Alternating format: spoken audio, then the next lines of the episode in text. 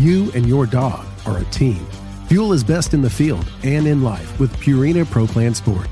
Made for hardworking dogs of all ages, every sport formula starts with real meat as the number one ingredient and is specifically formulated to support strength and stamina. Try it today and see why ProPlan is the official dog food of Ducks Unlimited.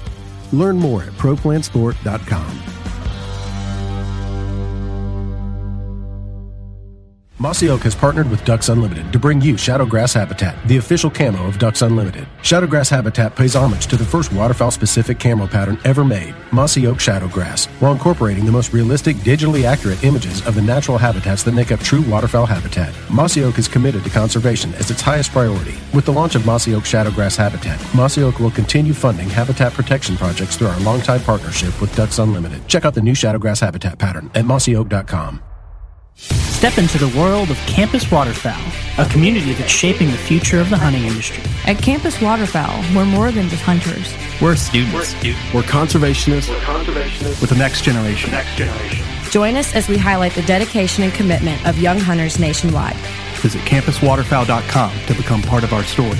Campus Waterfowl, the future of hunting starts here.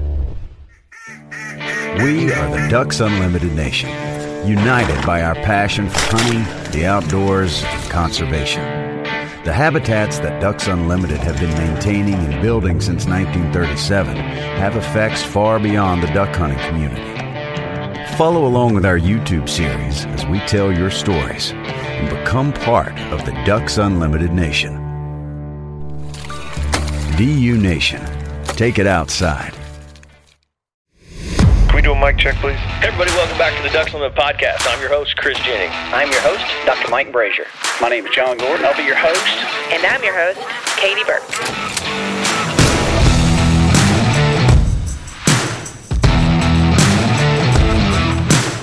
Welcome to the Ducks Unlimited Podcast, the only podcast about all things waterfowl.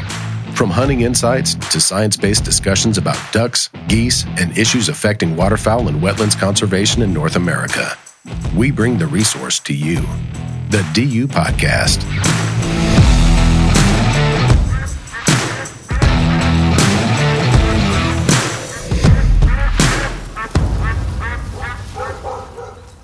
All right, hey everybody, we're going to do something different today. So, what we have here is we have the guys from BG Calls, well, Buck Gardner Calls, formerly known as Buck Gardner Calls, now BG Calls. Um, they host the BG Waterfowl podcast. Is that correct? Yes. Okay. So, I'm also in studio here today with my host, Dr. Mike Brasher. What's up, Chris? How are you? And then I'm going to let you guys go ahead and introduce yourself so you guys can get to know our audience and, and the same. Yeah, so I am the host, the primary host of the BG Waterfowl podcast. My name is Zach Hopper. And then sometimes joining me over here. This is Adam Davis. I am now the owner and operator of Buck Gardner BG Calls uh, as of July 22. Cool. Y'all are here in Memphis, right? We are. Yeah. Right just, just across town. Okay. Buck Gardner calls or BG calls now, you know, we've had a long relationship with Ducks Unlimited. And with you just recently kind of, you know, purchasing the company or taking over, that relationship is still ongoing. And but what did you, you know, are you familiar with Ducks Unlimited and how we work here and, you know, things like that? Or, you know, when you saw that, you're like, oh, you know, let's maintain this relationship. Like, how did that go when you took over Buck Gardner? Sure. So, absolutely familiar with Ducks Unlimited. Yeah. Um, I grew up in basically Stuttgart, Arkansas. Uh, started my career at Mack's Prairie Wings. Uh, ended up at Bass Pro and Cabela's, and uh, the previous owners of Buck Gardner called me in the peak of COVID uh, with the bright idea that they were planning to rebuild and kind of revamp the the brands that they had, and BG Calls was one of those. Uh, so I moved back to Memphis in August of 20 and uh, I've been working with the brand for the last two years, and then, like I previous said, uh, took over in July of this year. August of 20 would have been an interesting time to Yeah. relocate. I Yeah. can tell you that. It was. Yeah, we of course lived in an apartment for about three months trying to find a house and settled in basically Hernando. Uh, this is a rough time to buy a house, honestly. Yeah, yeah, yeah, that's right. And Zach, how about you? Kind of what's your background? Yeah, so I started with BG in the spring of 21, March ish. Uh, this was my first job out of school. I got my marketing degree from Ole Miss and just wanted to work in the outdoor industry mm-hmm. and really didn't care how I did it. I uh, started as the shipping manager, and that kind of transformed into the guy that was kind of handling the marketing. He had a lot of other tasks he was doing, so I kind of stepped in and, and started doing some of that, and that just kind of led one thing to another, and now that's my full time position as marketing director and host of the podcast and all that good stuff. Kind of stuck with him now. Yeah. yeah. yeah. Now you got him. well, you guys kind of came up with this idea to do kind of a co branded joint podcast. Yeah. Um, and so you know let's kind of we'll i'll let you kind of kick off on you know what you guys want to talk about you know just especially with you know dr brasher here and um, any questions that he may have regarding you know you mentioned you know avian influenza it's a hot topic things like that. So i'll go ahead and let you guys just go ahead and take it from here. Yeah so i'll just i'll add a little bit to that. Uh, you guys uh, zach you reached out to me and asked me to come on your podcast to talk about avian influenza, and it feels like I'm talking about that every other day, you know, now uh, this time. And so I said, you know, let's think about something different because I was I knew that I was going to have a little bit of a of an update for us, and said let's let's maybe think about a co-branded deal where we can all get together, and then that way I don't have to do two separate episodes. So we're some, doing all this for his sort convenience. Of, sort of some yeah. selfish motives yeah. there, but I'm not ashamed to say that either. well, Zach Zach approached me I don't know, two, three weeks ago. And with our relationship of Ducks Unlimited and what we, you know, produce for you guys and uh, he asked about it and I was like, well, this is this is a great opportunity for us and, you know, to come in and visit and see you guys in person. Cool. Yeah. And especially being just down the road, it's convenient. Oh yeah. Yeah. So personal experience got me thinking how cool it would be to actually have a biologist doctor from DU come on and kind of tell our listeners, anyways, about the avian flu. Because, uh, I mean, I've seen it, I think.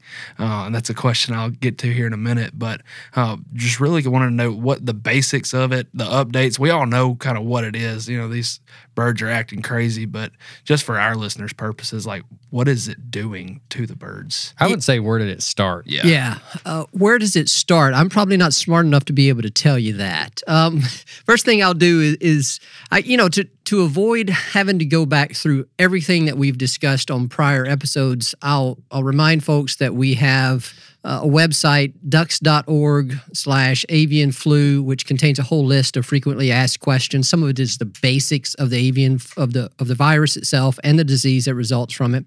That website contains four or five podcast episodes now where yeah, we've talked five. with various wildlife disease experts and and uh, and I guess there was a, a separate one that you and I recorded here lately. That's all on there. There's also some links to external websites for federal agencies, uh, USDA, U.S. Fish and Wildlife Service, CDC, uh, Center for Disease Control on the human health side of things.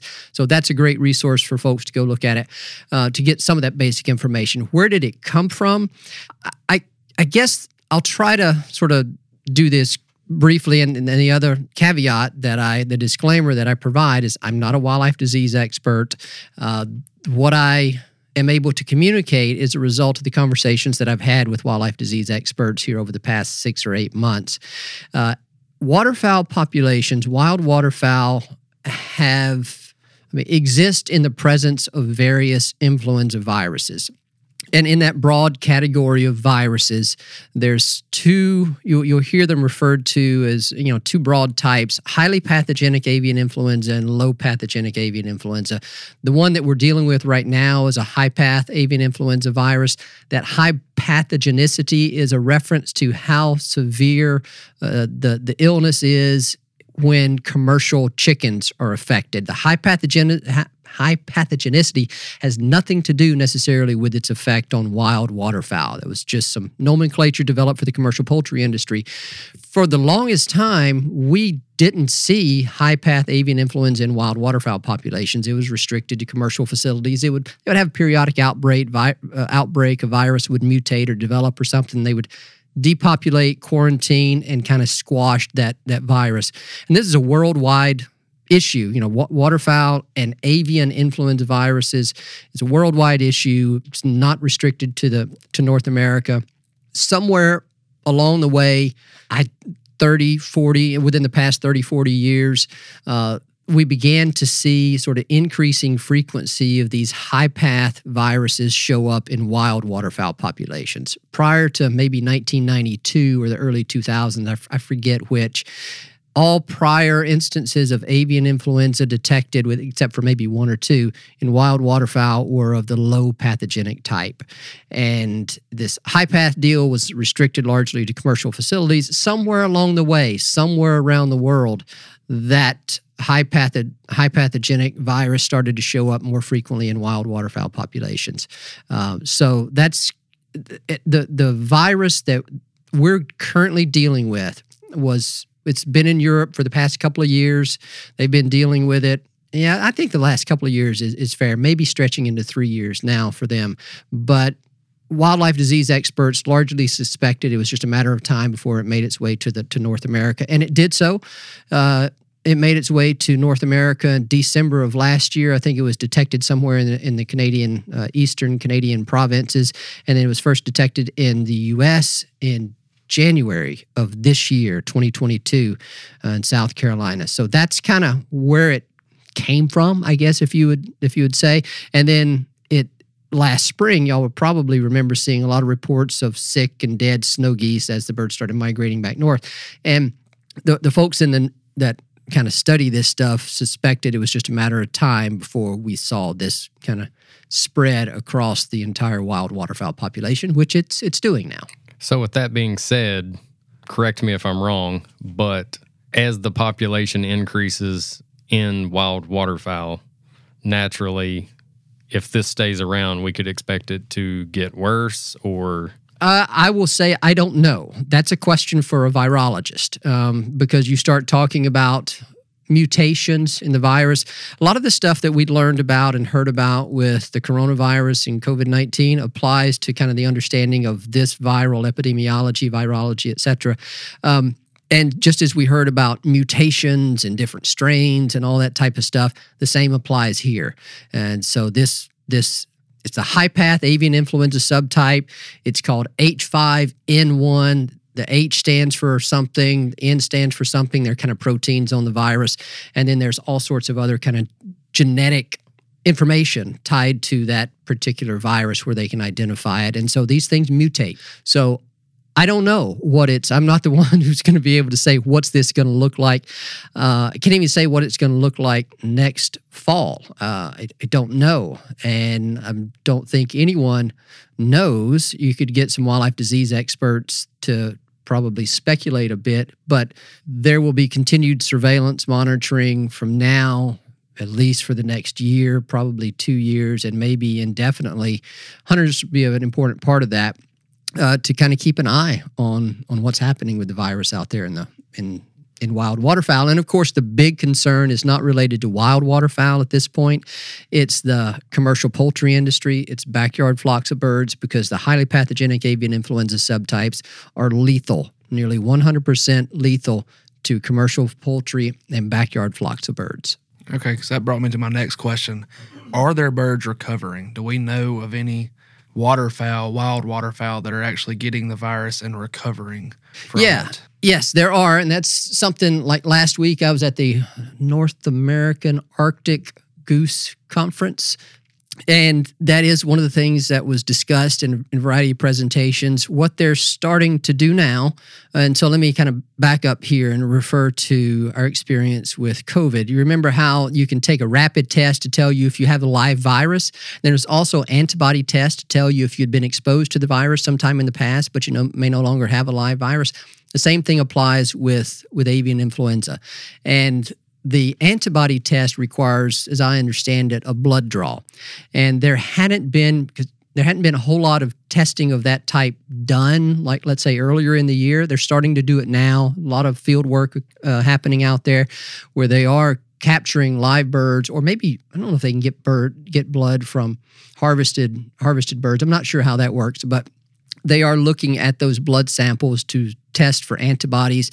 And it takes a bit to dial in on this specific virus. Uh, to you can first tell if you have if the bird has influenza, avian influenza antibodies, and then I think there's a couple of other steps to actually dial in on this specific, you know, kind of H5N1, this this particular strain. But they can get that. They are testing that in some areas, and they are finding some birds that have antibodies to this virus, and that basically means that they have been infected and they were able to overcome the virus, the disease, as I understand it. And you have to I mean, it only makes sense because otherwise it would uh, it would it would be uh, it would be causing severe illness and mortality in in way more birds than we currently are seeing right now, and um, and yeah, that what causes that? What causes some birds to be able to fight it off and others not? Some of that's going to be related to the viral load that they take in. Uh, some of it maybe related to other things that I don't know anything about. So, but yes, the answer answer is yeah. The other thing that I'll say is that a lot of that surveillance testing that that I mentioned is sampling hunter harvested ducks and geese. They're detecting this virus, live virus, in a lot of ducks. I say a lot of ducks. That I don't know what the prevalence rate is. I've heard 14, 20%, and it's going to be probably you're going to have numbers that are lower than that, higher, a little bit higher than that. That means at any point in time, the birds that they're that they're testing, they'll find, let's say, for example, 15% prevalence of the live virus. And those would be in otherwise healthy appearing ducks that have been harvested. So we know it's in ducks. Uh, we're not seeing as much apparent mortality in ducks as we are in in geese, but uh, there's some potential bias in that as well. Oh, that's kind of a question I just had vaguely from listening. It considering you were at an Arctic goose conference, was it talked about as to why? Let's say you hear it from everyone, all the Facebook doctors, that uh, it's impacting the juvenile snows more than other species. Is is that true? The only evidence I have to go on right now is sort of anecdotal, observation wise, because nobody's out there objectively pick, that I know of picking up. Maybe they are, and and we'll hear about this this data sometime down the road. But uh, you don't hear of a lot of people out there objectively, rigorously picking up all the birds and looking, sorting them to adults, juveniles. Maybe some doing that. So it's just kind of like, what are people observing? And most people are are are, are seeing I don't I'll throw out some numbers based on just what I've heard from some some friends 70 to 80% juveniles. Now I've talked to some people I mean that that basically means 20 to 30% are adults, right? So it is affecting and killing some percentage of adults, but the majority seem to be juveniles. That's not unexpected because they're the ones with the more naive, inexperienced immune system. Um, I'm trying to remember what uh, like the some of the results that I saw last week. They pulled blood from young birds, from hatch-year birds, as well as adult birds, and the percentage of birds to, to look for antibodies just for the avian a, any type of avian influenza virus the percentage of juvenile birds in this particular study that had any evidence of avian influenza antibodies was zero like so they they have no antibodies. And so for any type of avian influenza virus in that particular little sample. Whereas when they looked at the adult birds, I don't remember what the number was, but it certainly wasn't zero. It could have been 40 to 70%. I, I, I don't know what that number was, but point was, in fact, those juvenile birds had no antibodies for avian flu. And so if that's the case, yeah, you would you would expect them to be the ones most affected. And I'm sure you guys are out there and seeing that same thing. I'm the same way. I mean, I, I have a place over in Arkansas where we hunt, and it's a lot of rice fields. And historically, you'd always see that. I mean, a big flock, 10, 15,000 snows get out of a field. There's always a couple dead floating out there, and that could be anything. And that's another reminder that Mike does a really good job about, you know, telling people is that it, it what you're seeing may not be avian flu. It could be avian cholera. You know, there's any number of uh, diseases. Asper- but aspergillosis or something. You know, you just wanted to say a big word. Uh, well, I did it at risk because I might have mispronounced it. But anyway. but yeah, I mean, like I'm seeing the same thing that you know I think everyone else is. Where you know you look across the field instead of there being two or three, now there's thirty. Yeah. You know, in different stages of decomposition. So it's like you know this one you know died two weeks ago and this one probably a week ago. But majority of them are juveniles. You Yeah, know, with- I've, I've seen a couple adults here and there, but with with growing up around that Stuttgart DeWitt area, Mhm. naturally a lot of my friends and they are in the guiding or that's what they do for a living. Yeah. And so naturally just because of what I do in the industry, they think I should know. And I'm like, guys, I, I can't answer that. I just know they're dead and I know they're in the fields. And Yeah. yeah, I think it's just a concern for those guide services. I mean, it's their livelihood and they're Yeah. asking a lot of questions. I have talked with a couple of people here lately who have shared with me they were kind of on the on the the front line or the the first outbreak that we heard of. Uh, one one is in Washington and one is is in Arkansas, and I've checked in with them here recently to find out what they're seeing on their property. Are they still seeing the same number of new dead or sick birds on their property every week? And the answer is that it appears that the virus, the, the illness is lessening the the observations of the of sick or dead birds is lessening, is decreasing on their properties. And that's what you would hope would would be the case. It would be very concerning if we saw this con- if we saw this persist at the same level and begin to burn through the the adults, you know, along with all the juveniles right now. If it if it is in fact which I think it is affecting the juveniles more so than the adults, you would expect um, at some point the majority of those juveniles to um, to kind of fall ill, die. Some of them, if they get only a small viral load, some of those juveniles may be in good enough shape to fight it off. That's what we would expect to happen. Um, same with the with the adults. I mean, it's it's crazy to think that we are we are digging. We are all so interested in the the virology, the viral epidemiology. I don't even know if I use those words correctly or not. I'll take a take a chance there. That we're all interested in that level of detail on, on this particular topic. But I, I mean, I think it's cool. It's a chance for us to to help educate and communicate uh, various pieces of guidance to people. Let's not freak out about this. Let's understand the risk to us as humans, to dogs. Uh, let's understand whether it's going to have a detrimental long-term effect on the population of, of waterfowl, which no one really thinks that it is at this stage. Might be a few populations that are a little more susceptible, a little more concerning, but by and large, no one is expecting this to to, to have you know severe long-term uh, effects on on wild waterfowl populations. As I understand it right now, and any and every bit of this is subject to change as new information comes in. I mean, nature's not stagnant the, the virus is not stagnant. It's there's it's going to be mutating. And, and one thing that I'll mention here, I don't think I've I've ever remembered to say it on any previous episode. That's why it's really important to to reduce the opportunity for this virus to jump to an, a different type of animal. You know, we talk about not letting your dog chew on dead dead birds, not letting your dog chew on carcasses of even healthy, apparently healthy birds. Because I just told you that some percentage of the ducks that are harvested out there have live virus in them. Viral concentrations are highest in the organs and the brain. Don't let your dog chew on that and eat all that.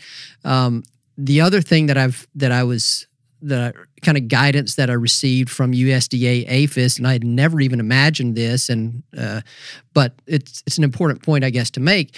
Apparently, somewhere, somebody uh, has the idea of feeding carcasses, maybe of harvested birds, to to pigs. I've never never heard of that, but uh, apparently it happens to some degree. And USDA APHIS is like, we really don't need to be doing that because if you're introducing that virus into another organism, you're giving it the chance to mutate and develop the ability to infect that that that animal. The same as we heard with with the coronavirus and all the speculation about it jumping from one species to the next. Same reason why we we need to be very careful against doing anything that would encourage that to happen you know? So if you you know yeah. And i think one one thing to point two things real quick that I, i'll point out.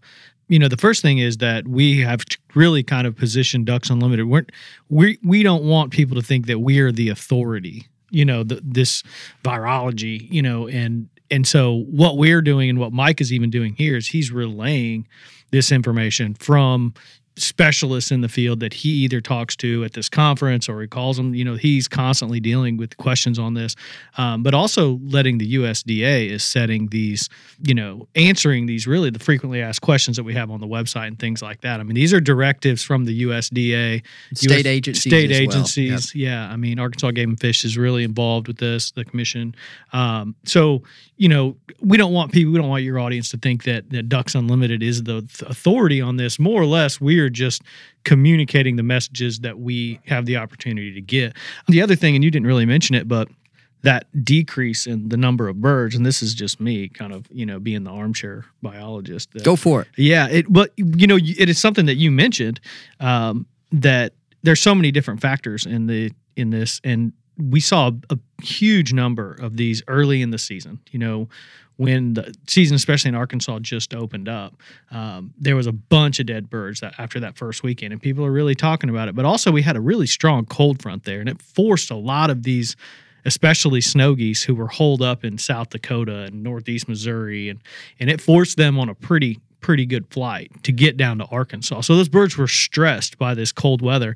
And that's another thing that he had kind of pointed out for people to keep in mind that, you know, there's so many other factors involved. You know, if these geese get it and they're in a nice, comfortable environment, you know, they can probably just like us when we're sick, you know, you don't want to have to go shovel white rock when you got the flu.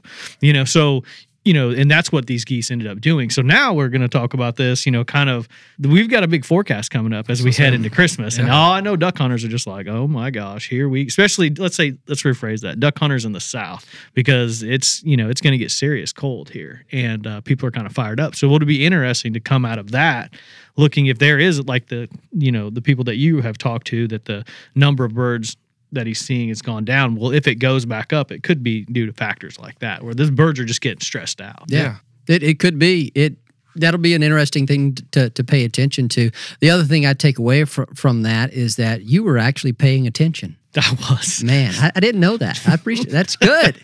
yep. Yeah, I was that time. This is kind of important. There's a lot of people asking questions. So I listened to you on that one. Yeah. So one more thing, I just curiosity. Two experiences happened to me last weekend in Arkansas. I was on the river in my boat, and I look up, and there's a snow goose on the river, way out of its element, circling above my head, acting really strange. Could have shot it out of the back of the boat, and it followed me. You know, like I've never ever heard of that happening. I mean, is that something like early onset avian flu? Do they act really strange, but still are able to do normal goose things?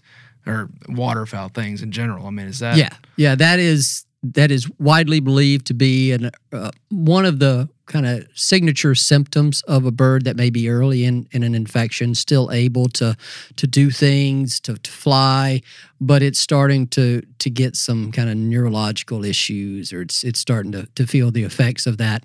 And you know whether whether a bird can become symptomatic and recover, I I don't know. I would imagine maybe I, I, I, did hear that there's a certain point at which there's certain symptoms that once they start kind of developing some head twitches and uh, it, it's they're on the edge of of not being able to to recover. But yeah, there's a lot of reports of things like what you described. It could be, you know, to uh, again to be certain, you'd have to get that bird and, and test it, but that seems to be a, a, common observation in areas with, with, documented AI. Yeah, and I've I've heard several different stories like that um, from Southeast Missouri all the way to South Dakota, you know, Kentucky. These guys, you know, and, and I've even seen it on opening weekend. Like we had a flock of like six snow geese, and they're flying over our decoys, like too high to even you know shoot at or anything. We're not we're not even paying attention to them really, and like one just just literally like kamikaze crashed into the decoys, and it was just like you don't see that very often. You know, nobody's shooting at it. It's just, but then it's trying to get up, and it would jump and hop, and you know, but it, it just kept going back down. So I think I think a lot of hunters are seeing that. So that's probably a good point to make to kind of keep your eye out for that. Uh, before we move on to some of the other hunting and, and kind of migration update here, uh, let's take a quick break, and we'll come right back.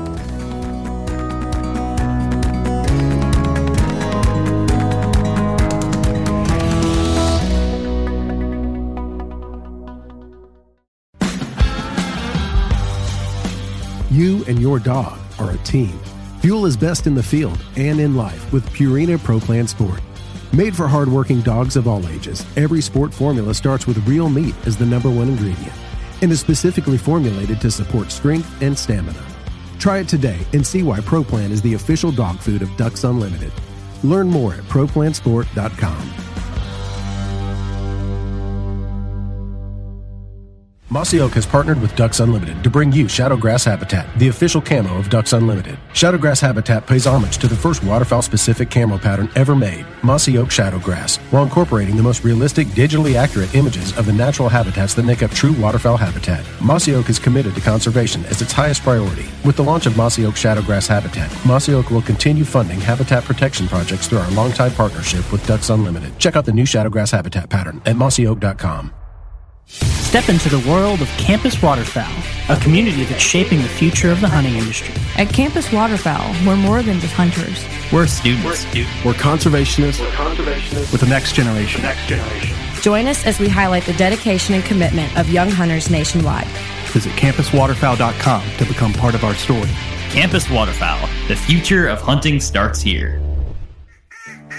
We are the Ducks Unlimited Nation united by our passion for hunting, the outdoors, and conservation. The habitats that Ducks Unlimited have been maintaining and building since 1937 have effects far beyond the duck hunting community. Follow along with our YouTube series as we tell your stories and become part of the Ducks Unlimited Nation.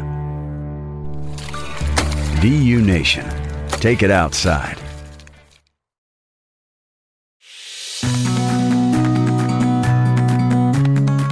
All right, everybody, we're back with the BG Waterfowl Podcast, guys, here in the Ducks Unlimited studio. Um, you know, I think we just ran through a lot of avian influenza stuff, can you know, kind of revise some things from from Mike's past shows, but also brought some new updates here.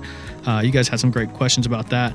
Um, but as we move on, you know, I'll let you guys kind of take the lead here on this too. You know, what other topics did you? I know you wanted to talk about some migration stuff and even mm-hmm. some kind of regional, local things. Yeah, so we kind of mentioned it right before we took the break. Uh, the cold weather coming into the south. Mm-hmm. Um, I know the last thing I saw, a lot of ducks hold up uh, North Missouri. Uh, so, any updates on what we're looking the uh, past couple weeks? You know, into the next couple weeks uh, from you guys that you have any insight on? Do you want to take that one? You got any reports from yeah, Missouri? In that I mean, area? we did a uh, we did a north northeast Missouri or northwest Missouri migration alert last week that we posted. Um, one of our great freelancers who also joins the podcast pretty regular, John Pullman. Um, he just basically collected the information from all of the state managed refuge and hunting areas, their conservation areas up there, I mean, they're still holding a ton of birds. You know, the reality is that area always does. I mean, this is not a surprise. Um, I I don't even remember the exact specific numbers, but what is it? Fountain Grove up there, Fountain Grove, last Swan I, Lakes up yeah. there. Um, you know that that golden triangle that they refer to. Um, they have a lot of ducks and a lot of mallards. You know, the mallard numbers are what really jump out. Um, the good news on that is like even even on my phone, my weather app, like I have Chillicothe, Missouri, as one of the cities that I keep because I want. I basically have Saskatoon, you know, Pierre, South Dakota, or actually it's Dell Rapids because that's where John Pullman's from. Um, and then I go to Chillicothe, and then I go to St. Louis, Missouri, and like that's those are the st- cities. Like if I look, I'm like, oh man, like northern Missouri is getting cold, but the next thing I'm looking at is is St. Louis going to get cold? Because it doesn't matter if they don't get past the confluence. you know, it's like they could all I don't know three or four years ago they sat right there at the confluence and just a little further south in the Mississippi River. When every mallard in North America, right there at the confluence. you, you would think so. You would think so from some of the comments, but no, it's just I mean there was just a ton of birds that were holed up, and the reality is in that situation guys couldn't hunt them. They were in some areas that were literally, you know, so hard to get to. So I'm sure there were some river dudes out there really getting after them, but most people weren't because the river was so high. So d- think about what ducks had. They had a safe place to sit. And that means everything. Um, we have hunting pressure conversations all the time.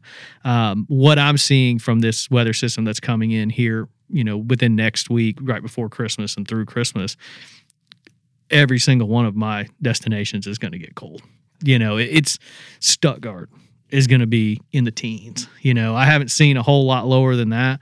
Um, so that's going to be an interesting, you know, even down all the way to northern Louisiana into southern Louisiana. I mean, it, they're going to be cold. You know, I think I read something the other day because I am kind of a weather junkie, but they were predicting snowfall off the coast of Louisiana, like out in the Gulf. Surely that's not right. Yeah, that's what someone said. That's just crazy. I mean, that, that's okay. I've actually hunted down there when the the ponds froze. It can snow yeah. in Louisiana. I, I it can coastal yeah. Louisiana. I know. Yeah, so you know, taking that into account, and and you know, we're providing a very one sided view of like the mig- migration here. This is really like Mississippi Flyway, Central Flyway type things. Um, but you know, that same weather system, uh, they have weather systems that are going to be heating up in the Pacific Northwest as well, which will get things moving. Um, some of my migration editors that supply these, they're a little fired up because the past few years in December, we've had an issue where it's like it's the same report over and over again. You know, stale ducks, you know, no weather, cloudy, yada yada, and so like they're fired up just to have a change. You know, uh, one of our great podcast and Ducks.org contributors, Jay Anglin, he comes on and provides an update for the um, the Great Lakes region, and he's I know he's got his eye on this, and it's going to be big um, especially for those. I think they're closed up there right now, um, but Southern Indiana, Southern Illinois, um, those areas are going to be, you know, one, they're going to pick up a bunch of ducks, but two, they're also going to be impacted. I mean, some of those guys are going to be ice fishing potentially. So if they're ice fishing, we're in business down here. I mean, like you said, at least my recent memory, the last two, three, four years, December has just been yeah. Like horrible. Christmas was mm short sleeves. Yeah. And the week yeah. after, I mean, we were hunting and I mean, we were rolling up our sleeves. Yeah. Uh, I played golf the entire Christmas break last year. Yeah. Yeah. yeah. yeah. I mean, that's that's the reality of it. Yeah. And I, I'm I'm under the firm belief that we go through cyclical weather patterns in spurts of, you know, 5 to 8 years, and I think we go through good hunting 5 to 8 years you know, it gets good and it gets bad. Yeah. I, I, think, you know, overall, I mean, especially in the South, we've had a, a rough go of it the last couple years. I mean, you look at harvest numbers, it's not what it was 10 years ago. So I believe that maybe we're actually starting to get back on a normal trend as far as weather down here. Now, weather in the whole, you know, North America, I don't I don't know, but I know at least for now, I can't remember the last time it was, you know, so cold you couldn't sit on sit outside on Christmas because I mean, yeah. we sit on the front porch and eat Christmas dinner. Yeah, that's I mean, interesting you said because I had Luke Naylor on last year and we were kind of talking. Luke Naylor is now the He's the chief. Yeah, the chief of uh, chief of wildlife. wildlife for Arkansas Game and Fish Commission, and Chief Luke. And he joins us on the on the show pretty regularly to provide updates. And uh, um, you know, he mentioned that the reality last year is it wasn't any warmer in Arkansas than it ever had been. It was almost like an average year. You know, that's on as far as a data set that is, you know, 50, 60 years. Um, but it wasn't really any warmer. It wasn't really any colder. It was just like perfectly average. And he, and he mentioned that the issue was is it was just a little warmer in like Nebraska, you know. So that's where you run the issue of, you know, holding ducks up or whatever, you know, where, where people aren't seeing the same note. Like you said, the numbers are down a little bit. Um, and if I remember, if I remember correctly, last December, we didn't even have any any weather period. We, yeah, not a whole lot of rain yeah. to put no. new habitat on the landscape. wasn't even any of that, mm-hmm. uh, let alone you know any kind yeah. of cold temperatures. So I, we're getting a little bit of both uh, now. We've had some some more rain, new rain here in the uh, lower Mississippi Valley, and that's a good thing. West Coast folks, not to leave them out, they've had a good run of of uh, rain into the Central Valley of California and some of the other areas. Um, and then talked to Mike Schummer recently and up in uh, New York, and it's been a it's been a, a, a, you know pretty I don't know what did he say. It's been warm. It's been kind of a so-so year for them, but they're also looking forward to some of this weather that may uh, may move some birds for the East Coasters. Yeah, I've got a a migration alert that went out today from Kansas, um, and I've got a California one that went out about 15 minutes ago. And that's, you know, those guys started out so concerned with water and then they got water. And now, you know, what they, the way that they, some of the really good hunting out there in the Central Valley, California is on the National Wildlife Refuges. What is it? Delevan, Colusa, Sac Valley. And a lot of those properties, and don't quote me on exactly which ones because I don't exactly know, but, you know, they weren't pumping water until it got to like a 50% you know availability type thing and the, most of them hit that number and so they ended up getting you know, 50% water in the hunting just in the last few days, like the December 10th, it just took off. Like the guys out there, just like it went from, you know, not very good to most of these public areas are averaging like three, four, sometimes five birds per gun, which is you're not gonna have a whole lot of uh, public areas in the country that average that. I mean, these are top tier, probably some of the best public hunting in the country, um, and so they're they're all happy right now. You know what what happens in the next few weeks? I know they're going to get some more weather. There's a couple systems out there, um, but they have such a long season. They have a little bit more of an ebb and flow. And I think those guys are a lot more patient because of that. Like here, Mississippi Flyway, where we got that 60 days. I mean, those guys are dealing with 107 days.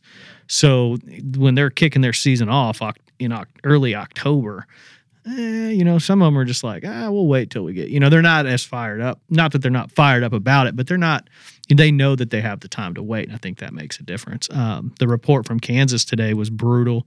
Um, we did a show with the guys from, was it uh, Kansas and Nebraska? Yeah. yeah. Um, they just have been dry and they just, they've got some water, but it's not enough to make any difference up there. And now the concern is, they don't have any water. Maybe they got a little bit of rain. Some of these guys have like an inch, two, maybe three inches of water yeah, and like a moist soil like unit. block of ice. Gone. Yeah. yeah. I mean, with this weather system, it's gone, which is good news for guys further down the flyway. I mean, that's just kind of the give and take of, of how it works out. Um, but the Northeast, that's kind of my last one that I had. Um, like you said, they were warm. Everyone's bummed out. Now they've gotten some, they got the water that they needed. Um, some of the you know north southern part of you know Chesapeake Bay, I would say not southern part, but that area got some water from that hurricane, so a lot of their habitat improved. They had some good wood duck hunts early.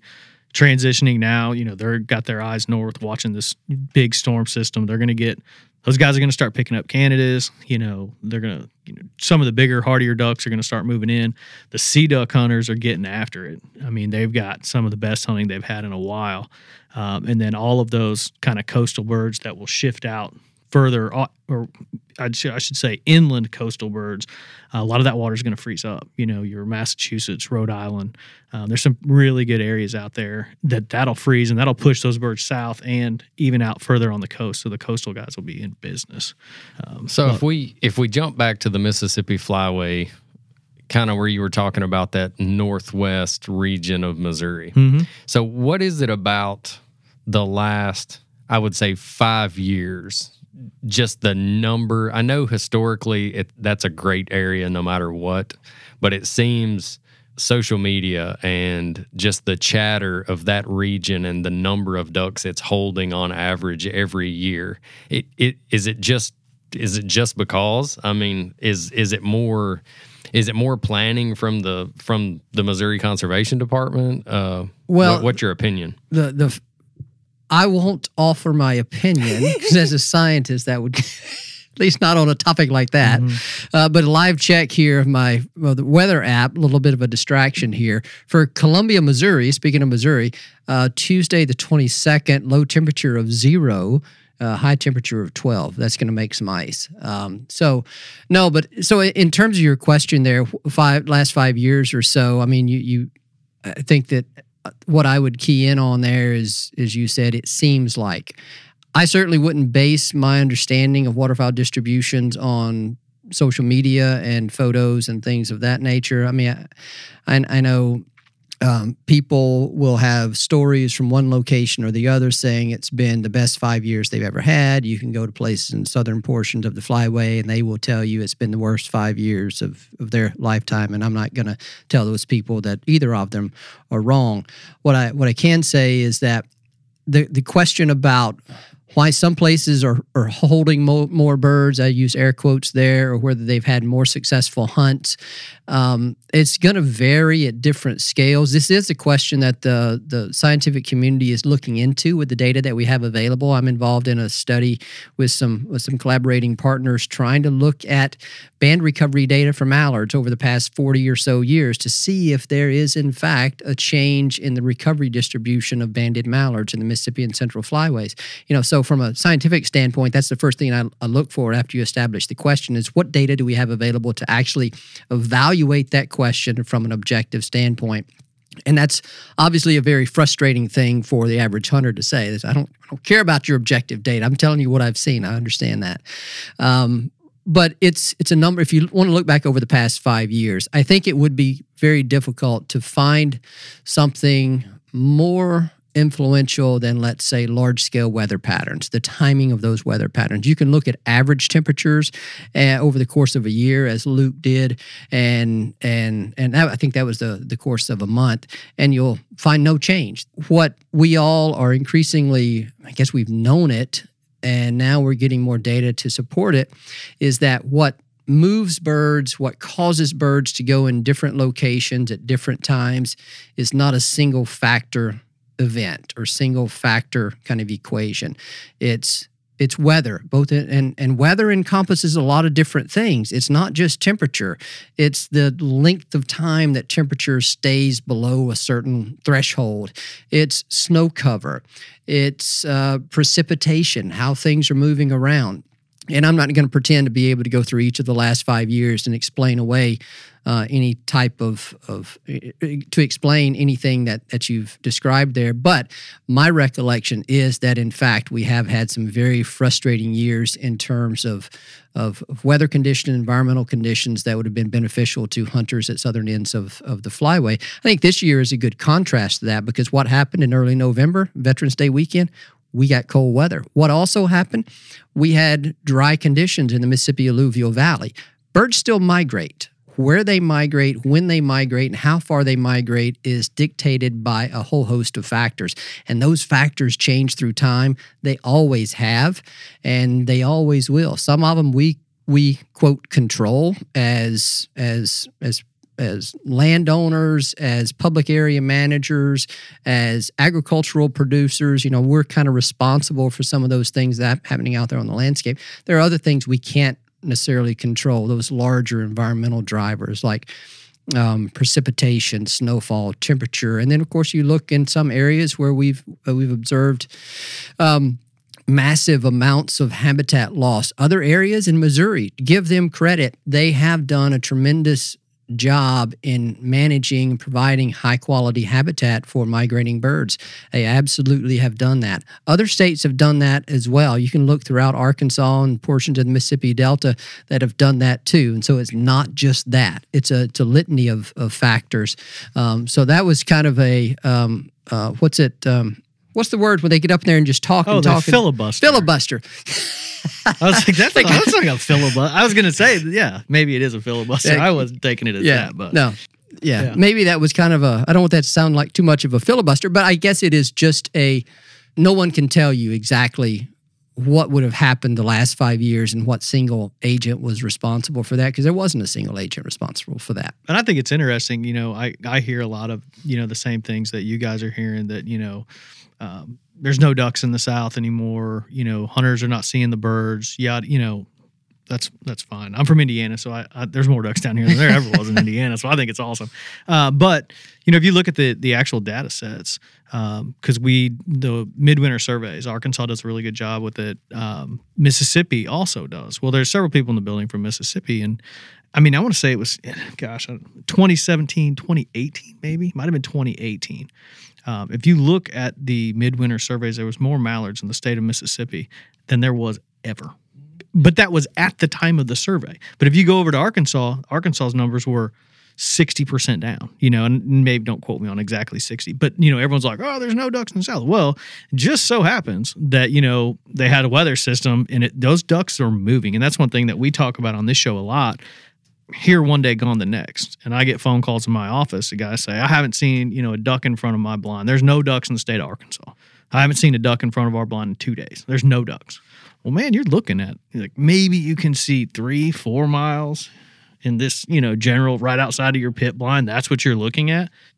If you were to drive 100 miles, you know, maybe they're all there, you know, because of for some reason, you know. So, I mean, I think the data is showing that yeah, there's probably not as many ducks, and there has not been as many ducks. I mean, Luke Naylor, you know, they're not they're going to say that. I mean, the data shows it, but there are little caveats in there that you can find. So The other thing that I would say here over the past four or five years, and maybe this is where I should have started, and it may be 2016, 2017 when we started to see a decline in the continental breeding population, the, the traditional survey area, uh, mid continent breeding population size. I mean, that, that matters. Last year was the perfect example of that, what the population size is, and then what production is during a given summer. Last year was bone dry in the prairies for all practical purposes. Hardly any, there very few juvenile birds harvested last year. That was the word that we heard from so many people.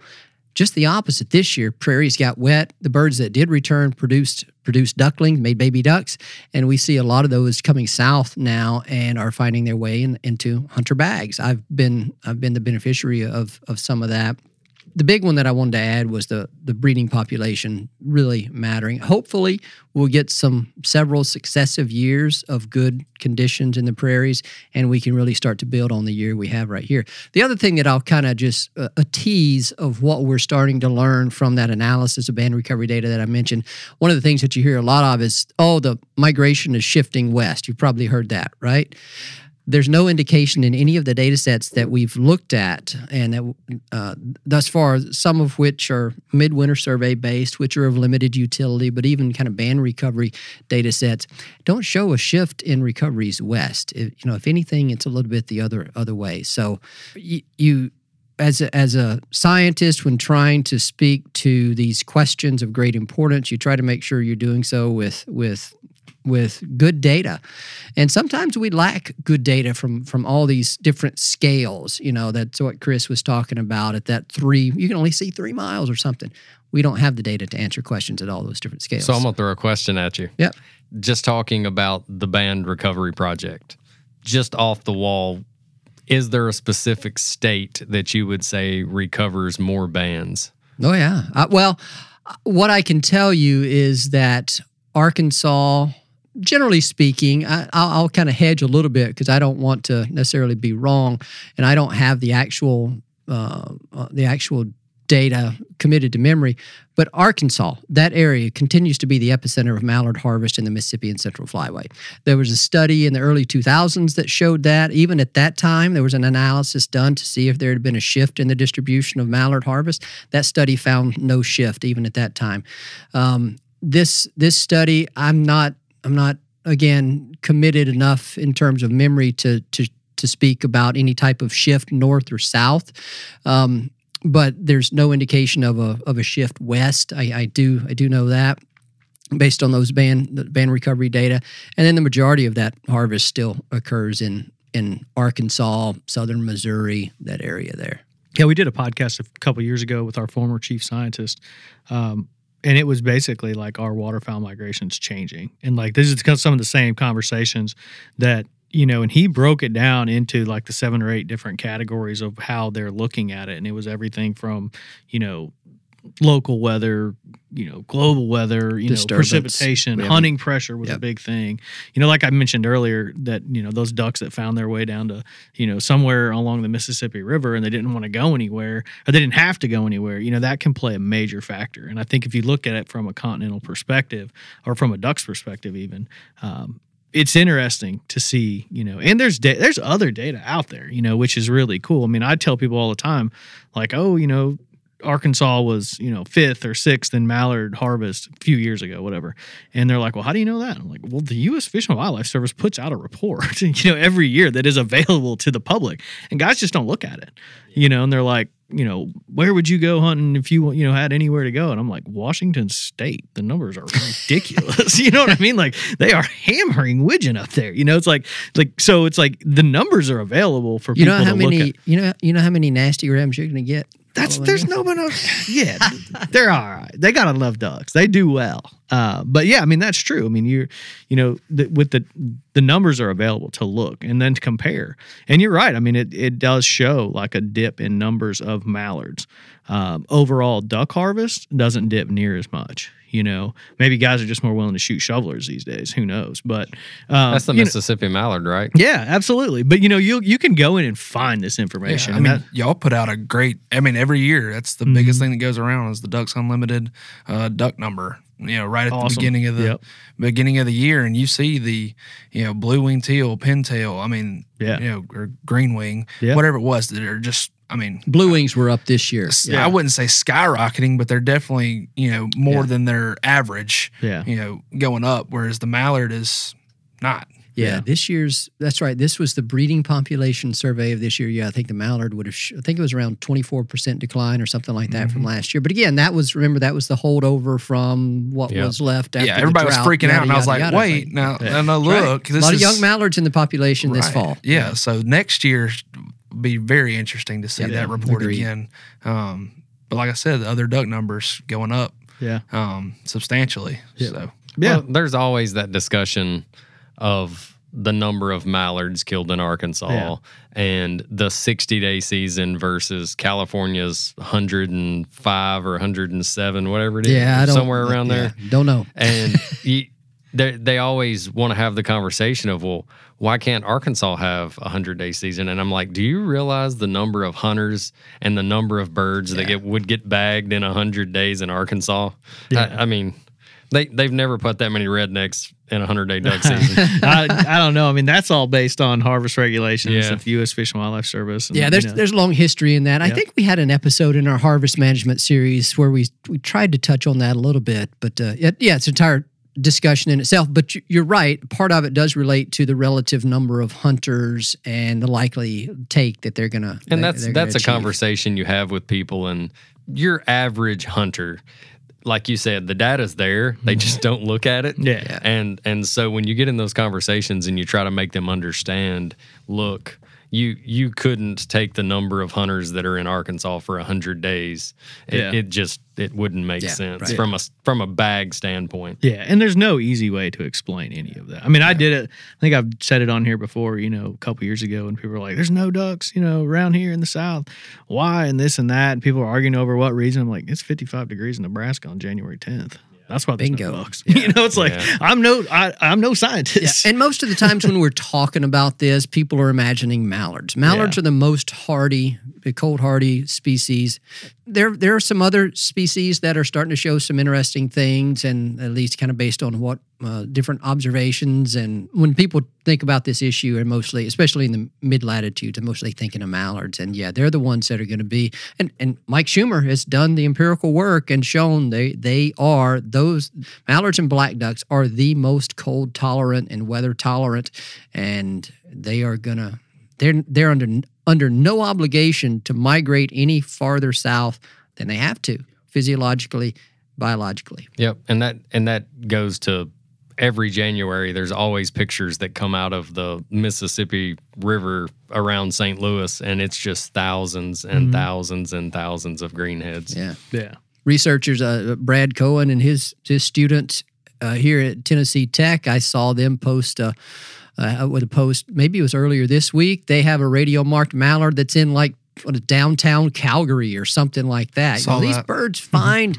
these places that stay thawed throughout the the brutal cold winters of those northern latitudes and as long as they can find a place to to get some food more power to them you know not a bad thing if you can get it Yeah, so I think we'll go ahead and wrap this up, guys. Do you guys have any other questions or anything about avian flu? Or I have one question to get you before you guys get out.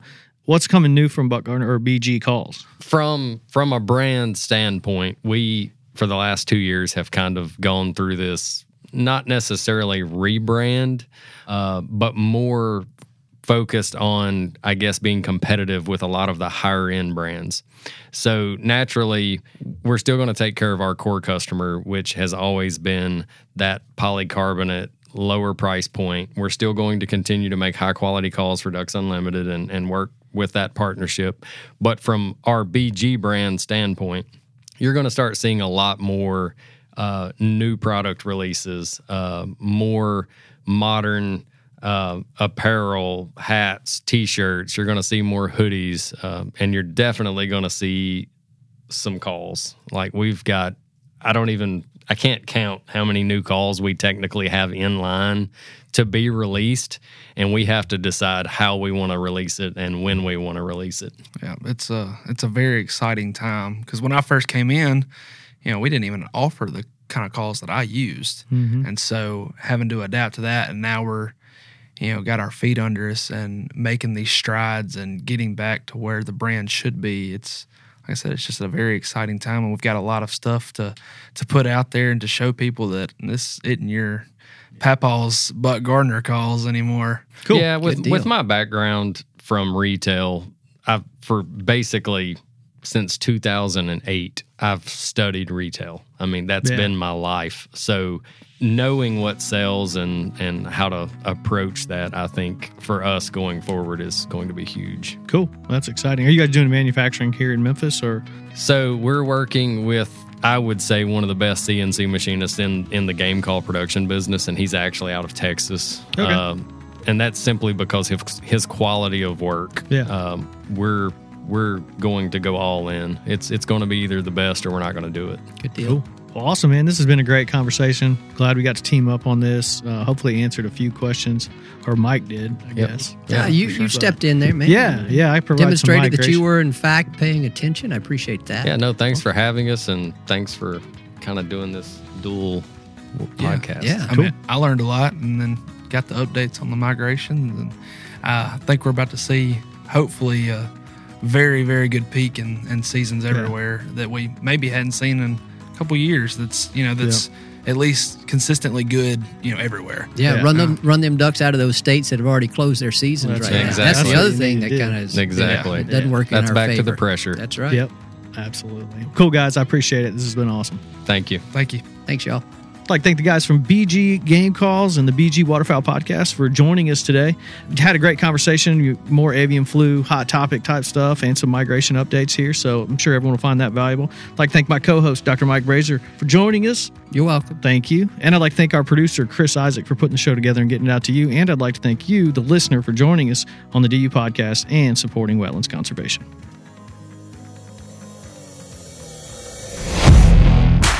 Thank you for listening to this episode of the DU Podcast. Be sure to rate, review, and subscribe to the show, and visit www.ducks.org slash DU podcast for resources based on today's topics, as well as access to more episodes. Opinions expressed by guests do not necessarily reflect those of Ducks Unlimited. Until next time, stay tuned to the Ducks. Stay tuned to the Ducks.